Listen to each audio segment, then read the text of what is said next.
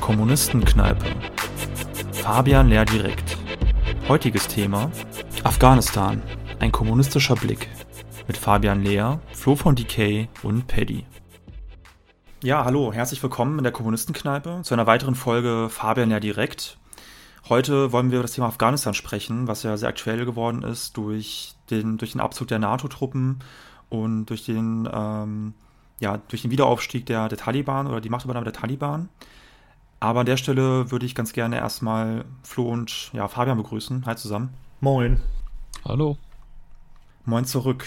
Ähm, ja, dann würde ich sagen, wir starten mal direkt mit der ersten Frage von Flo. Bitteschön.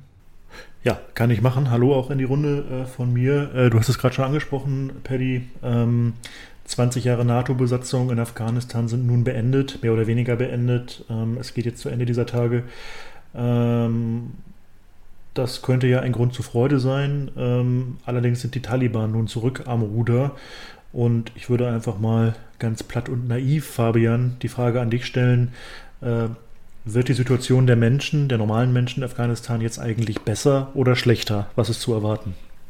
Kurzfristig muss man da fragen, für wen. Also es wird sicher dadurch, dass die Taliban einen dermaßen umfassenden militärischen Sieg errungen haben, für absehbare Zeit wahrscheinlich im militärischen Sinne Frieden in Afghanistan herrschen. Das ist sicher eine Verbesserung für die Masse der Landbevölkerung, die extrem gelitten hat unter dem Krieg der letzten 20 Jahre. Es ist aber natürlich eine massive kurzfristige Verschlechterung einerseits für die urbanen und pro-westlichen Teile Teile der Bevölkerung und natürlich für die weibliche Bevölkerung im ganzen Land eine massive Verschlimmerung.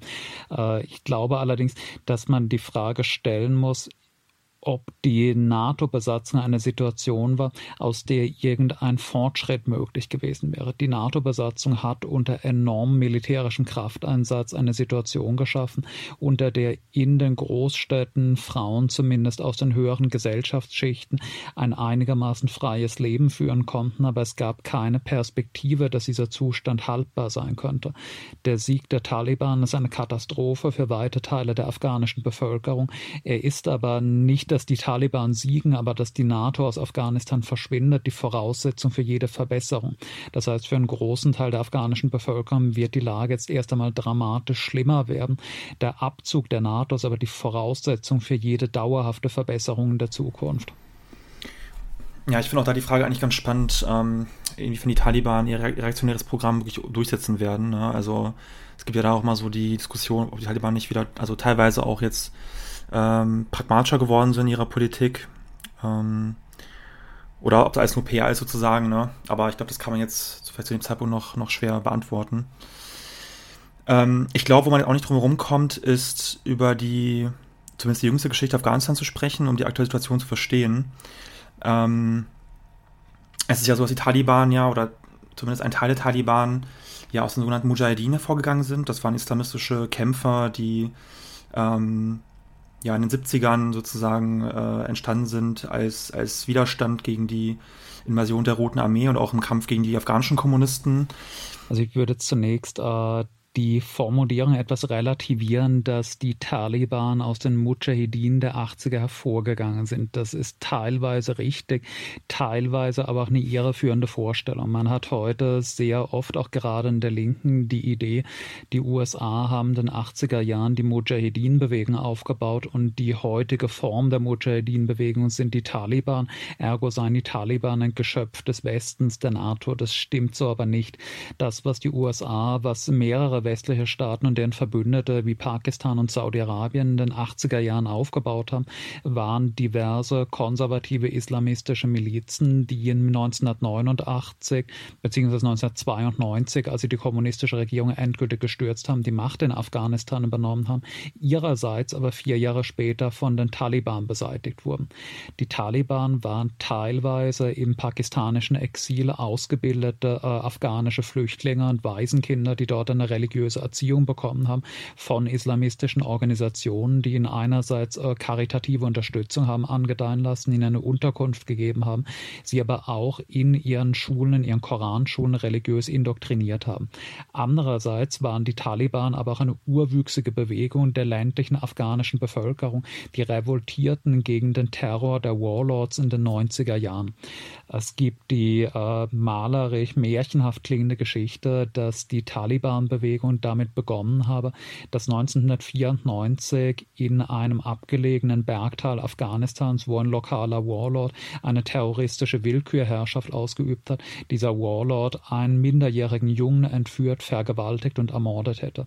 Daraufhin hätten in diesem Tal die örtlichen Bauern sich zusammengesetzt, beschlossen, dass man diese rechtlosen Zustände jetzt nicht mehr akzeptieren kann, sich zu einer Miliz zusammengeschlossen, seien zum Stützpunkt ihres lokalen Warlords gegangen, hätten diesen Stützpunkt überrannt, den Warlord an, an, an einem Panzerrohr aufgehängt und daraufhin begonnen, dass eine Art Volkshelden in ganz Afghanistan zu werden.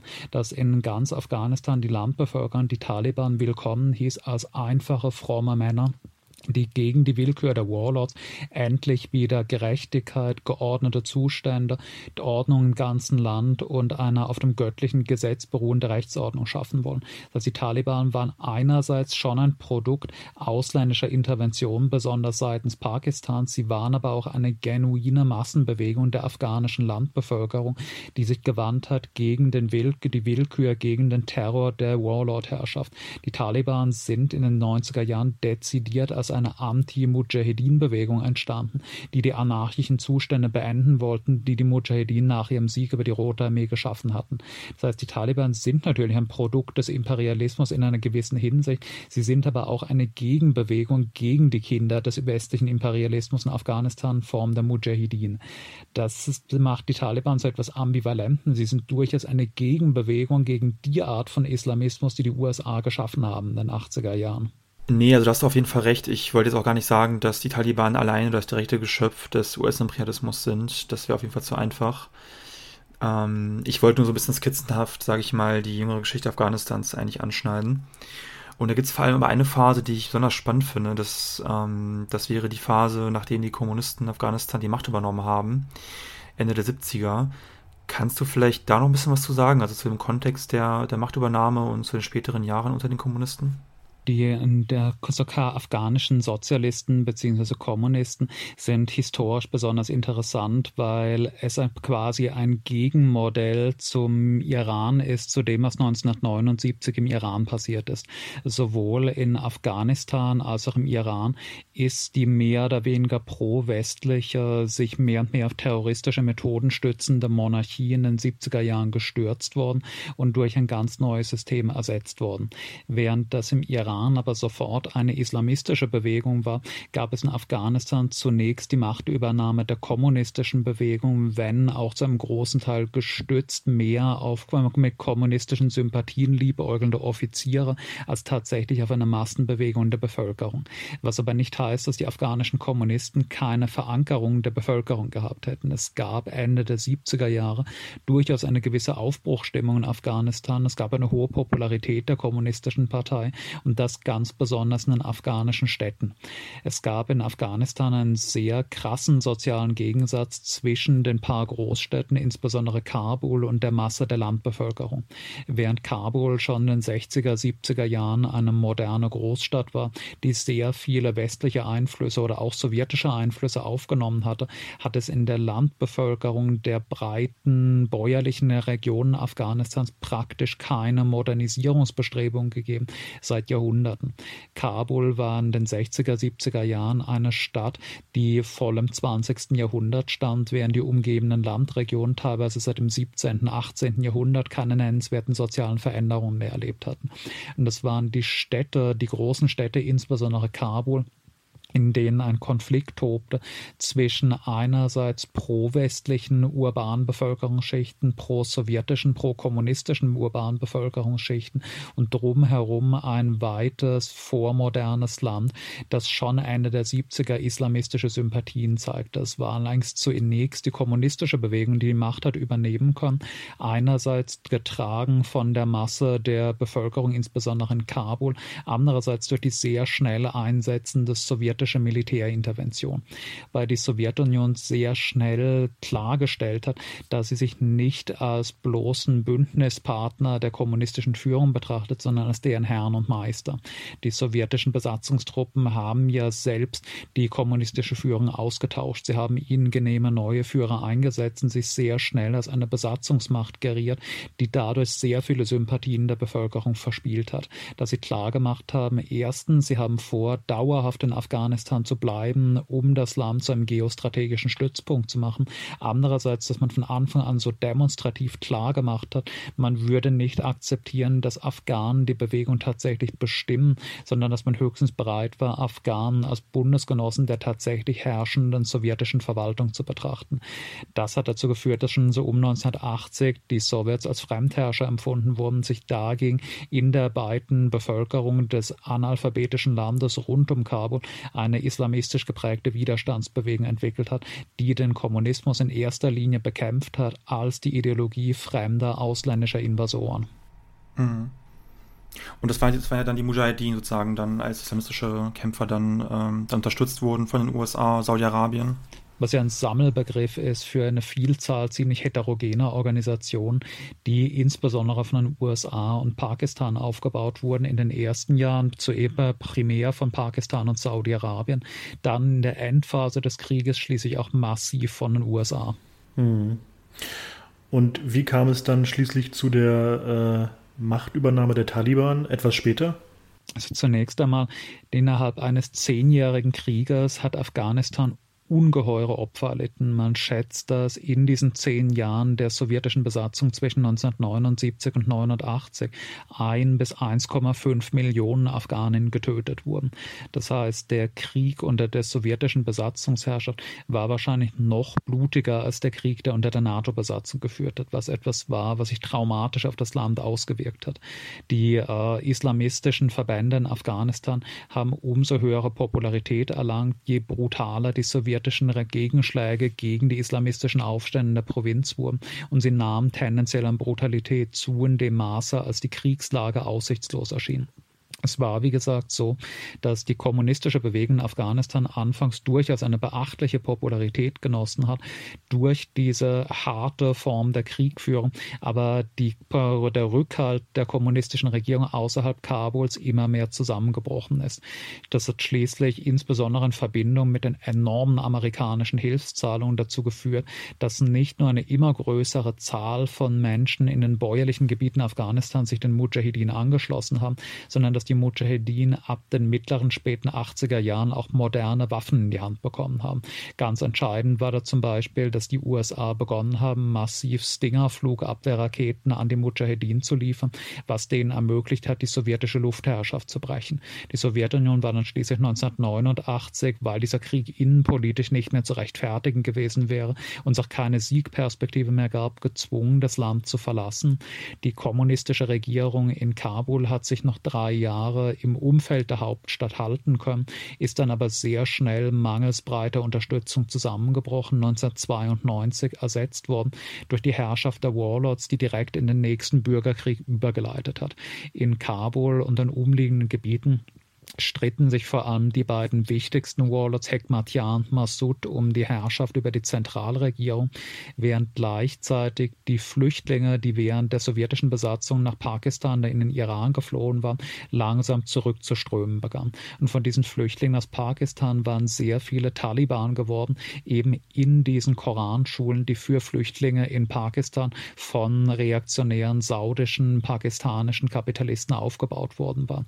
Die Taliban haben es geschafft, sich zu verbinden mit den von mir vorhin schon erwähnten spontanen Bauernaufständen gegen die Herrschaft der Warlords, eine Massenbasis zu gewinnen und innerhalb von Monaten einen Siegeszug anzutreten, der alle Warlord-Fraktionen zerstört hat.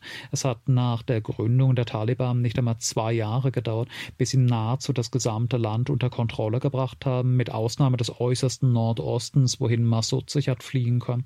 Die Taliban waren getragen von einer wirklichen Massenbegeisterung der bäuerlichen örtlichen Bevölkerung, zumindest der pashtunischen Gebiete, nach dem Terror und der Willkür der Mujahideen-Herrschaft in den 90er Jahren, die mit einem totalen ökonomischen Zerfall einhergegangen war, die mit einer Aushöhlung einhergegangen war aller Rechtsstandards, die einhergegangen war mit einer totalen Willkür der regionalen und örtlichen Warlords. Afghanistan war zwischen 1992 und 96 de facto zerfallen in ein halbes bis ein Dutzend mehr oder weniger autonomer Fürstentümer, in denen jeder Warlord völlig souverän, willkürlich und brutal herrschte.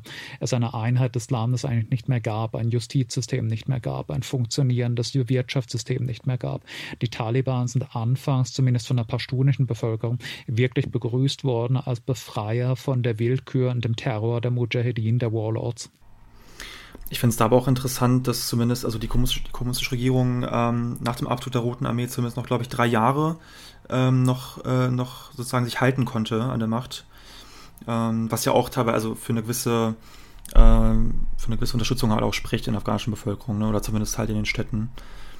Zumindest in Kabul, zumindest in Kabul und seiner Umgebung. Es war schon vor 1992 so, dass die Kabuler Zentralregierung die Kontrolle über den Großteil der Provinz verloren hatte, aber zumindest im Großraum Kabul sich noch drei Jahre hat halten können, was eben auch ein mehr oder weniger vom bäuerlichen Afghanistan abgetrennter Mikrokosmos war. Kabul war schon in den 60er, 70er Jahren ein Mikrokosmos, der ganz anders tickt als das umgebende Land. Das hatte sich noch weiter akzentuiert unter der sowjetischen Herrschaft, wo gerade in Kabul eine Schicht emanzipierter Frauen entstanden war, wo gerade in Kabul eine Schicht sozialistisch erzogener Intellektueller entstanden war, wo in Kabul die Leute eine sozialistische Bildung erhalten hatte.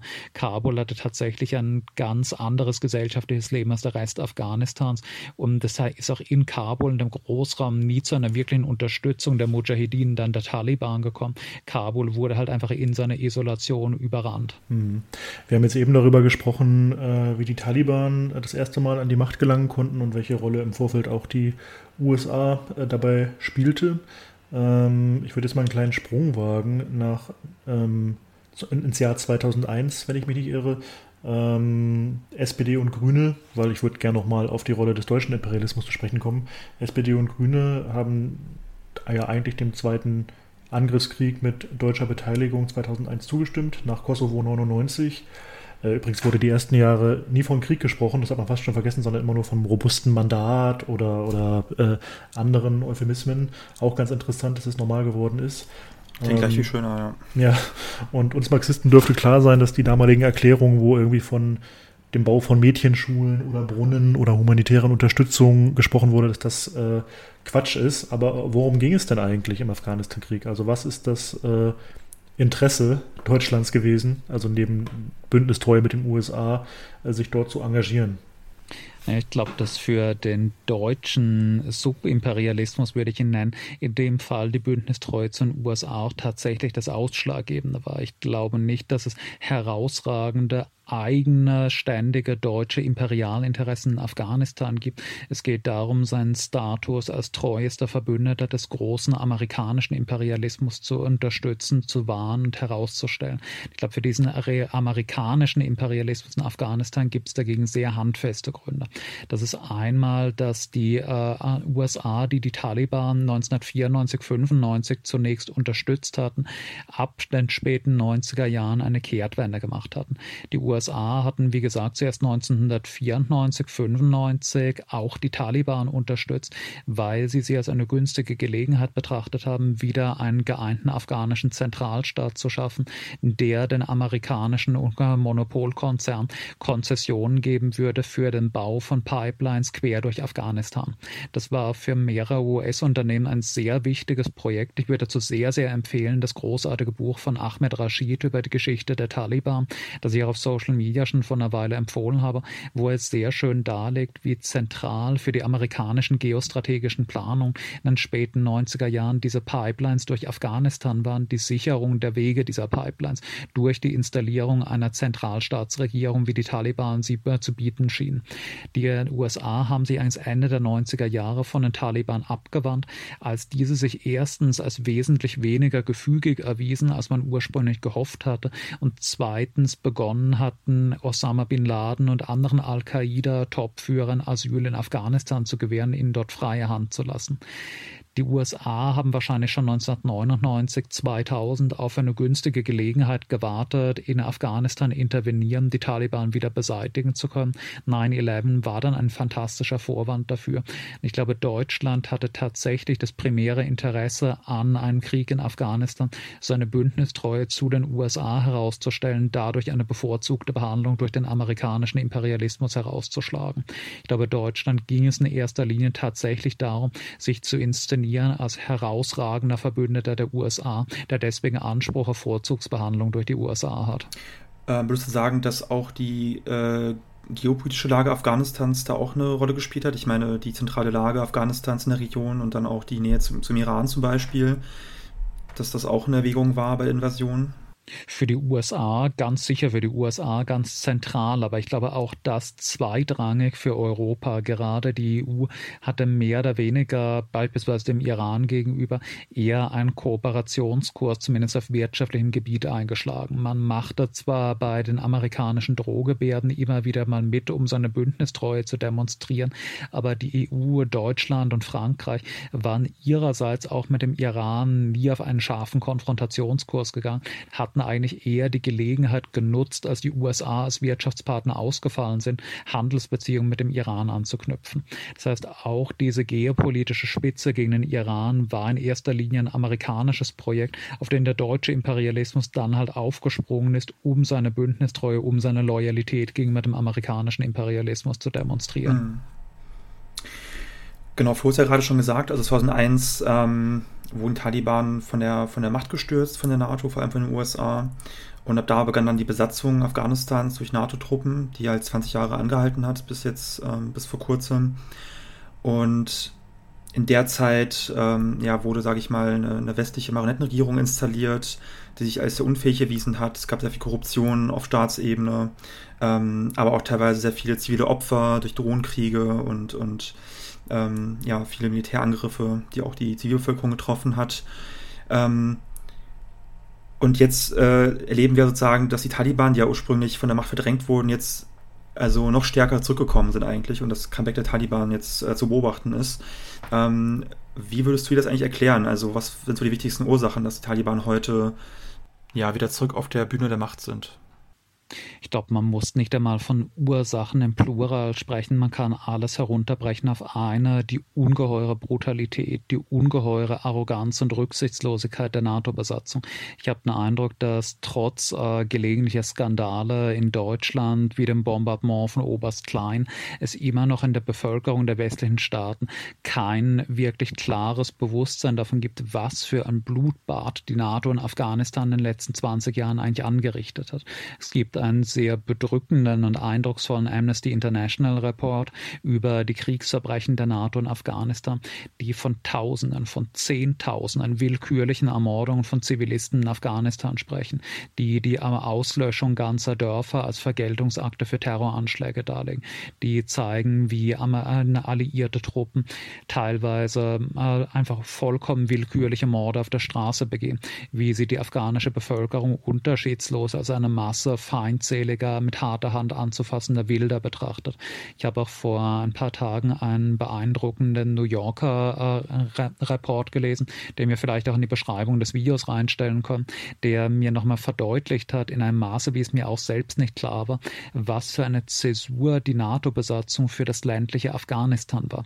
Da war porträtiert, wie das Leben in einer ländlichen Region im Norden Afghanistans sich unter der NATO-Besatzung entwickelt hat und wie die die Opferzahl dieses NATO-Krieges die äh, Opferzahlen der sowjetischen Besatzung, des Bürgerkriegs der 90er Jahre bei weitem in den Schatten gestellt hat. Es gibt in diesem ganzen Dorf, in dieser ganzen Region keine Familie, von der nicht 10, 15 Familienmitglieder von NATO-Truppen oder den mit ihr verbündeten Kabuler Regierungssoldaten ermordet wurden.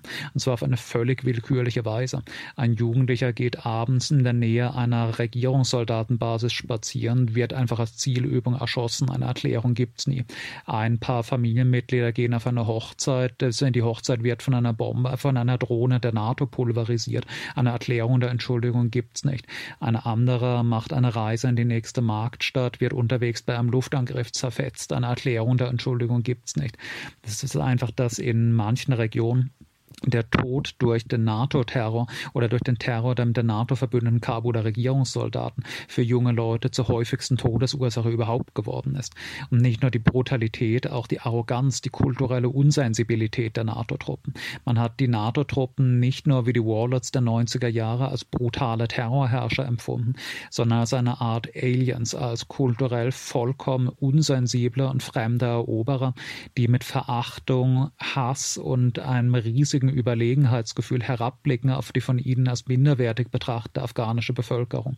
Die Taliban haben ihren Wiederaufstieg unter der NATO-Besatzung gehabt als eine Kraft des gesamtnationalen afghanischen Widerstandes gegen eine brutale terroristische Fremdherrschaft des Landes. Und da ist das Interessante, dass die Taliban dabei deutlich ihren Charakter gewandelt haben. Die Taliban waren in den 90er Jahren eine extrem stark ethnisch gebundene pashtunische Bewegung, die gegenüber anderen Ethnien wie den äh, Tadschiken oder ganz besonders stark den Hazara mit einem genozidalen Terror regiert hat.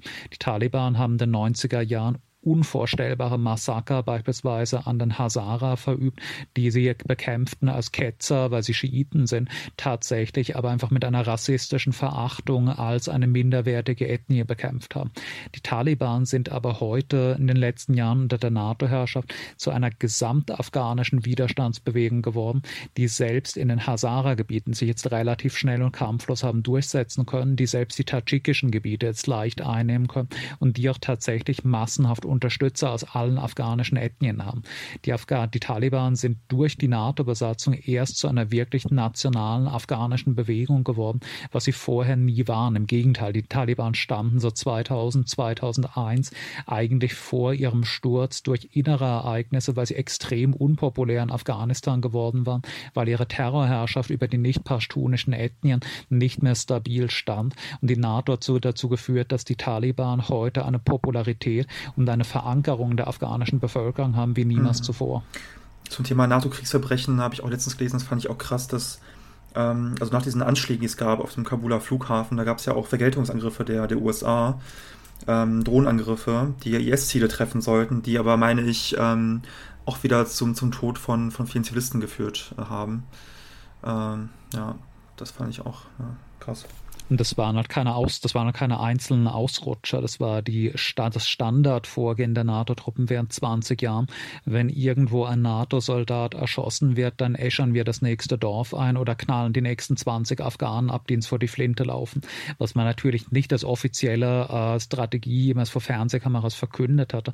Aber es war klar, dass dieser ganze sogenannte War on Terror ein mehr oder weniger unterschiedsloser Krieg gegen die afghanische Bevölkerung war und man so etwas wie das Schuldige herauszufinden oder Individuen zu treffen, die tatsächlich in die Planung von Anschlägen involviert waren, gar nicht mehr angestrebt hat. Man wollte herrschen durch maximalen Terror. Man wollte der afghanischen Bevölkerung klarmachen, wenn ihr die Aufstände gegen die NATO-Besatzung unterstützt, dann schlachten wir euch massenhaft ab. Hm. Also man kann schon vor, vom systematischen Terror reden. Äh, umso ja, zynischer finde ich es eigentlich, wenn man jetzt sehr viel über Humanität spricht. Äh, ich möchte sprechen kommen abschließend auf ein Thema, was äh, sehr stark diskutiert wurde in Deutschland auch in den letzten Wochen, also in der Linken, auch in der Partei Die Linke. Ähm, es wurde ja jetzt debattiert, wie geht man eigentlich mit sogenannten Ortskräften, also Personen, äh, die ja eigentlich den, der Bundeswehr vor Ort geholfen haben oder irgendwie mit der ja, mit der deutschen Seite verbündet waren. Wie geht man mit dem um? Wie schützt man die vor den vor Vergeltungsschlägen der Taliban beispielsweise? Oder wie geht man überhaupt mit äh, Personen um, äh, die jetzt von den Taliban bedroht werden? Und äh, dort wurde ja jetzt gerade über einen Rettungseinsatz, einen sogenannten humanitären Rettungseinsatz diskutiert. Äh, und die Bundeswehr wurde für diesen Einsatz quasi nochmal mandatiert vom Bundestag.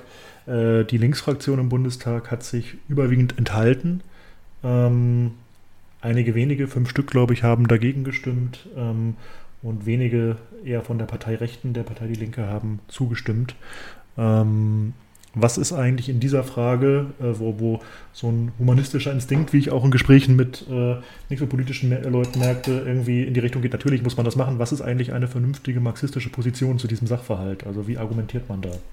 Also ich glaube, dass zumindest in Deutschland die Diskussion ein bisschen den Charakter einer Scheindiskussion hatte über ein fiktives Problem, weil das, was die Afghanen daran hindert, nach Europa zu kommen, ist nicht, dass 20 Bundeswehrsoldaten mehr oder weniger am Flughafen von Kabul stehen. Das ist die Tatsache, dass den Zehntausenden, den Hunderttausenden Afghanen, die es aus Afghanistan rausschaffen, kein Visum, keine Einreisebewilligung für die EU gewährt wird. Also ich meine, es ist in Deutschland einerseits dadurch eine Phantomdiskussion, dass völlig klar ist, Deutschland ist militärisch nicht in der Lage, auf eigene Faust irgendeinen Rettungseinsatz in Afghanistan durchzuführen. In dem Moment, in dem die US Army abzieht, ist klar, dass die Bundeswehr in Afghanistan auch nichts mehr machen kann. Das Hauptproblem für die Afghanen, die das Land verlassen wollen, weil sie bedroht sind unter der Taliban-Herrschaft, ist aber eben nicht, dass am Flughafen von Kabul nicht 50 Bundeswehrsoldaten mehr stehen, sondern dass die EU einfach fast niemanden aufnimmt. Und das trifft sogar auf die sogenannten Ortskräfte zu. Es gibt tausende Berichte von Leuten, die es an den Flughafen in Kabul geschafft haben, von den NATO-Soldaten dort aber einfach wieder weggeschickt wurden, weil sie kein Visum hatten, weil sie sich nicht ausweisen konnten, weil sie keine Berechtigung hatten. Dass man darüber diskutiert hat, was für Ortskräfte werden jetzt aufgenommen. Nehmen wir Übersetzer auf, nehmen wir Sekretäre auf, nehmen wir Putzkräfte aus der Botschaft auf. Und abgesehen von diesen ganzen Ortskräften gibt es ja Millionen Afghanen und besonders Afghaninnen, die sich ein Leben unter der Taliban-Herrschaft nicht mehr vorstellen können, aber keine Chance haben, nach Europa zu kommen, weil sie halt keine Visa kriegen. Man muss sich klar machen, die Mehrheit der Flüchtlinge, die Afghanistan verlässt, tut das nicht über den Flughafen von Kabul, sondern indem sie nach Pakistan oder in den Iran gehen, was auch relativ leicht möglich ist. Man kommt auf dem Landweg relativ unproblematisch beispielsweise nach Pakistan. Das Problem ist nur, das bringt einem nichts dahin zu kommen, weil ich kann nicht weiterfliegen nach Europa, wenn ich keine Visa bekomme. Und das müsste, glaube ich, der Schwerpunkt der Diskussion sein.